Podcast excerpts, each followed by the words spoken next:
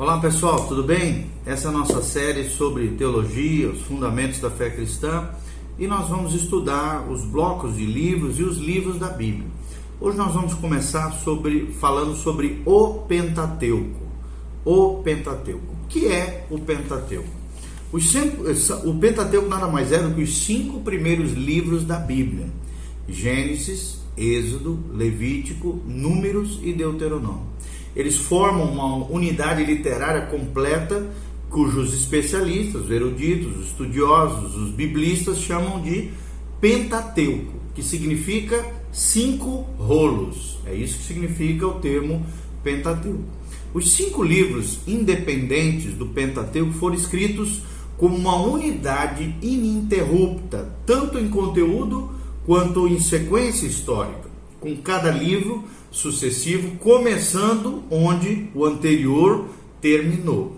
Ou seja, as primeiras palavras do Gênesis, por exemplo, são as seguintes. Está lá em Gênesis 1, 1. No princípio, Deus criou.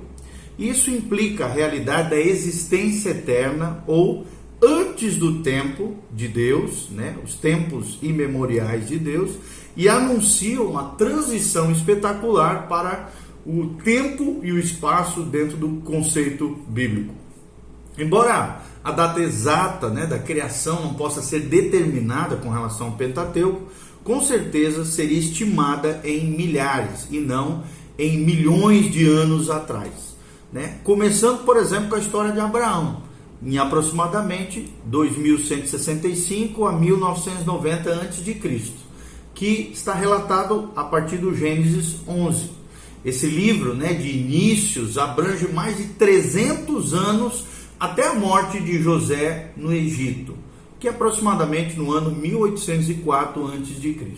Então também surge ali um outro intervalo de quase 300 anos até o nascimento do autor do Pentateuco, que é Moisés no Egito, que provavelmente nasceu em 1525 a.C., relatado também no capítulo 2 de Êxodo, capítulo 2. Êxodo começa com as seguintes palavras: São estes, pois, os nomes. Está lá em Êxodo 1:1. Enumerando aqui aqueles que fazem parte da família de Jacó, que desceram ao Egito para estarem com José, o José do Egito, no fim do livro dos Gênesis. Está lá em Gênesis 46, capítulo 46, fala sobre isso até a sequência, o final. O segundo livro do Pentateuco registra também, que é o Êxodo, né, a fuga dos israelitas do Egito. E termina quando a nuvem do Senhor, que conduziu o seu povo pelo deserto, desce sobre o tabernáculo recém-construído. As primeiras palavras hebraicas, por exemplo, do livro de Levítico, podem ser traduzidas como o Senhor chamou Moisés. Está lá em Levíticos 1:1.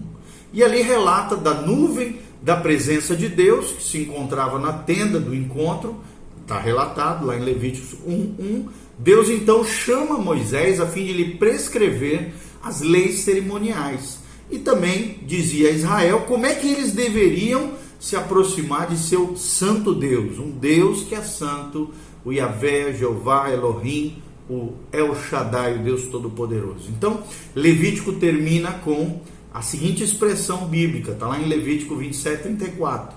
São esses os mandamentos que o Senhor ordenou a Moisés no Monte Sinai para os israelitas. Então, nós vemos aqui ordenanças, né, mandamentos, ordens né, cerimoniais para os israelitas. Já o livro de Números, que vem na sequência, de modo semelhante a Levítico, começa com Deus comissionando Moisés na tenda do encontro. Dessa vez, para realizar um censo na terra de Israel e preparando Israel para a guerra contra os seus adversários. O título desse livro, né, é a palavra hebraica que representa com precisão seu conteúdo, deserto. Né? Então, em virtude, por exemplo, da falta de confiança em Deus, Israel não quis enfrentar os seus inimigos militarmente para reivindicar a terra prometida. Mas, após 40 anos no deserto, por causa de sua rebeldia, Israel chegou então, até então, nas planícies de Moabe para enfrentar os seus adversários. Então, apesar do fato de que em 11 dias se vai de Oreb a Cades Barneia pelo caminho dos montes de Seir, conforme nos relata Deuteronômio 1, 2. A rebeldia do povo contra Deus fez com que a jornada demorasse 40 anos para que Israel adentrasse na terra prometida. Então Moisés pregou né, o livro de Deuteronômio como um sermão nas planícies de Moabe, em preparação para que o povo então adentrasse na terra prometida, terra da promessa da aliança, conforme relatado, né, conforme dito pelo próprio Deus lá em Gênesis 12, de 1 a 3. Ou seja, o título Deuteronômio vem da expressão grega Deuteros nomos, que significa segunda lei, ou então repetição da lei. Segunda lei ou repetição da lei, Deuteros nomos. O livro se concentra, é claro, na atualização e, de certo modo, na reaplicação da lei às novas circunstâncias de Israel. Ok? Moisés também foi o autor humano desses cinco livros extraordinários, esse conjunto de livros que é o Pentateuco. Né? Tem esse relato dessa, da sua auto, né? Esse relato dele como escritor em Êxodo 17, 14, Êxodo 24, 4, Números 33, de 1 a 2, Deuteronômio 31, 9 e Josué também 1,8 relata Moisés como o autor humano, né, aquele que escreveu o Pentateuco debaixo da inspiração do Espírito Santo. Outro título né, para essa coletânea chamado de Pentateuco também é conhecido como os livros de Moisés. Por quê? Porque por meio de Moisés Deus revelou a si mesmo, assim como as suas obras anteriores e a história familiar de Israel e seu papel no plano de Deus para a redenção da humanidade através do Messias que viria, né, a linha do justo, conforme nós aprendemos. Então, o Pentateuco é a fundação para todo o restante das Escrituras.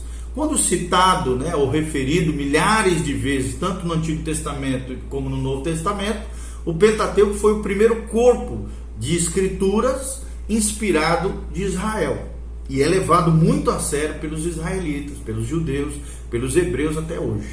Durante muitos anos, somente ele foi a Bíblia de Israel, ou seja, a Torá, a, o Pentateuco, os livros de Moisés. Outro título comum para essa seção das Escrituras é lei. Né? Tanto é que o Antigo Testamento é conhecido como a, a lei e os profetas, ou então, em hebraico, a Torá, que traduzido é lei. Nomenclatura que demonstra a natureza também didática desses livros para os filhos de Deus. Os israelitas deveriam meditar sobre a lei. É o que nós vemos em Josué 1,8 e nós também. Elas, eles, eles deveriam ensiná-la aos seus filhos, conforme Deuteronômio 6, de 4 a 8. Eles deveriam lê-la publicamente, conforme Neemias 8, 1 até o final. E um pouco antes da sua morte e da entrada do povo de Israel à terra prometida, Moisés estabeleceu o processo segundo o qual a leitura pública da lei encontraria seu caminho para os corações humanos e mudaria o relacionamento dos israelitas com Deus, bem como a sua conduta. Olha o que diz Deuteronômio 31, 12. A Bíblia Sagrada diz: Reúnam o povo, homens e mulheres, crianças, estrangeiros, que morarem nas suas cidades, para que ouçam e aprendam a temer o Senhor, o seu Deus, e sigam fielmente todas as palavras desta lei. Lei aqui, Torá, ok? Então, as relações entre os mandamentos são extremamente importantes. O povo deveria, em primeiro lugar, reunir-se para ler a lei, de modo a tomar conhecimento do que era exigido deles e o que ela tinha a dizer sobre Deus. Em segundo lugar, eles precisavam aprender sobre o Senhor para temê-lo com base em um entendimento correto de quem Deus é. Em terceiro lugar, eles deveriam temer a Deus, a fim de serem corretamente motivados à obediência e às boas obras como filhos de Deus. Boas obras aqui realizadas por qualquer outra razão teriam até motivos impróprios. Mas aqui nós aprendemos que não. Os sacerdotes ensinavam a lei para as famílias. Está lá em Malaquias 2, de 4 a 7. E os pais instruíam os filhos no lar, conforme Deuteronômio 6, de 4 até o final.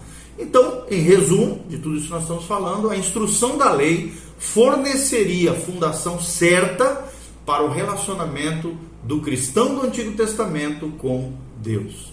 Como o conhecimento dos israelitas sobre o mundo em que eles viviam veio dos egípcios, assim como seus ancestrais, os mesopotâmios haviam, né, os, os da Babilônia, ali daquela região, os caldeus, havia muita confusão a respeito da criação do mundo, como é que ele tinha chegado à atual situação? E como Israel havia começado a existir. Então, o Gênesis de 1 a 11 ajudou Israel, e não só Israel, muitas outras nações, a entender a origem e a natureza da criação divina. O trabalho humano, a origem do pecado, do casamento, do homicídio, né, da morte, da bigamia ou poligamia, do julgamento, da multiplicidade de idiomas, da onde surgiu, lá da Torre de Babel, das culturas etc. Ou seja, são capítulos importantes que estabelecem a visão do mundo que explicava o restante da primeira Bíblia de Israel, que era chamada de Pentateuco ou Torá com H no final, significa lei. T-O-R-A-H. Então, a última parte de Gênesis explicava aos israelitas que eles eram, incluindo o, é, o quem eles eram, desculpa, e incluía também o propósito que Deus tinha para eles como o povo, um povo singular, um povo especial ao coração de Deus, separado do coração de Deus. Em Gênesis 12, de 1 a 3, Deus havia aparecido a Abraão, patriarca, pai da fé, e feito uma promessa tríplice de dar-lhe uma terra, de dar-lhe descendentes e de dar-lhe a sua, de dar-lhe a sua bênção, o seu favor. Anos mais tarde, né, durante uma cerimônia típica da cultura de Abraão, Deus remodelou a promessa tríplice em uma aliança relatada em Gênesis 15, de 7 até o final do capítulo. O restante do Gênesis né, trata do cumprimento dessas três promessas mas se concentra especialmente na semente e nos descendentes de Abraão. A esterilidade de cada uma das esposas escolhidas dos patriarcas ensinou a Israel a importância da confiança, da paciência, de aprenderem a esperar como filhos de Deus no Deus de Israel. O restante do Pentateuco já fala sobre a maneira como as promessas de Gênesis 12 se expandem na aliança abrâmica e alcançam seus estágios iniciais de cumprimento. Êxodo e Levítico se concentram mais na bênção ou no relacionamento com Deus. Em Êxodo, Israel encontra o Deus de seus pais e é conduzido por ele do Egito até a terra prometida. Levítico realça o cuidado meticuloso que o povo e os sacerdotes levitas e sacerdotes deveriam ter para se aproximar de Deus em adoração, em cada dimensão da vida deles. Santidade e purificação vêm juntos em modos simples e práticos das rotinas diárias deles naquela época.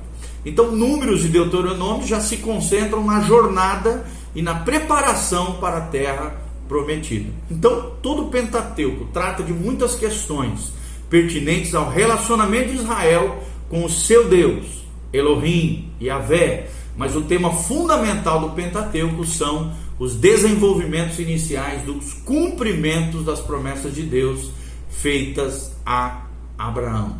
Ok? Então é muito importante nós compreendermos tudo isso que nós estamos falando. Ok? Então, no próximo vídeo, nós vamos estar falando sobre o Gênesis. Espero de alguma maneira ter trazido para você uma breve introdução, né, de maneira básica aqui, bíblica e histórica, do, da importância do Pentateuco, tanto para o povo judeu, povo de Israel, quanto para nós cristãos que cremos fielmente que toda a palavra de Deus é inspirada por Deus, contém a história do homem, sua origem, queda, redenção e glorificação. Por isso que é importante esses cinco primeiros livros da Bíblia, que são o fundamento da nossa fé, do Antigo Testamento que revelou o Novo Testamento, a pessoa de Cristo, o nosso Senhor e o nosso Salvador. Então continue conosco, faça seus comentários abaixo, que a graça e a paz de Jesus venha sobre você, sobre a tua casa, a tua família, em nome de Jesus. Dê um joinha aí, aperta no sininho, compartilhe com outras pessoas. Louvado seja o nome do Senhor. Amém e amém.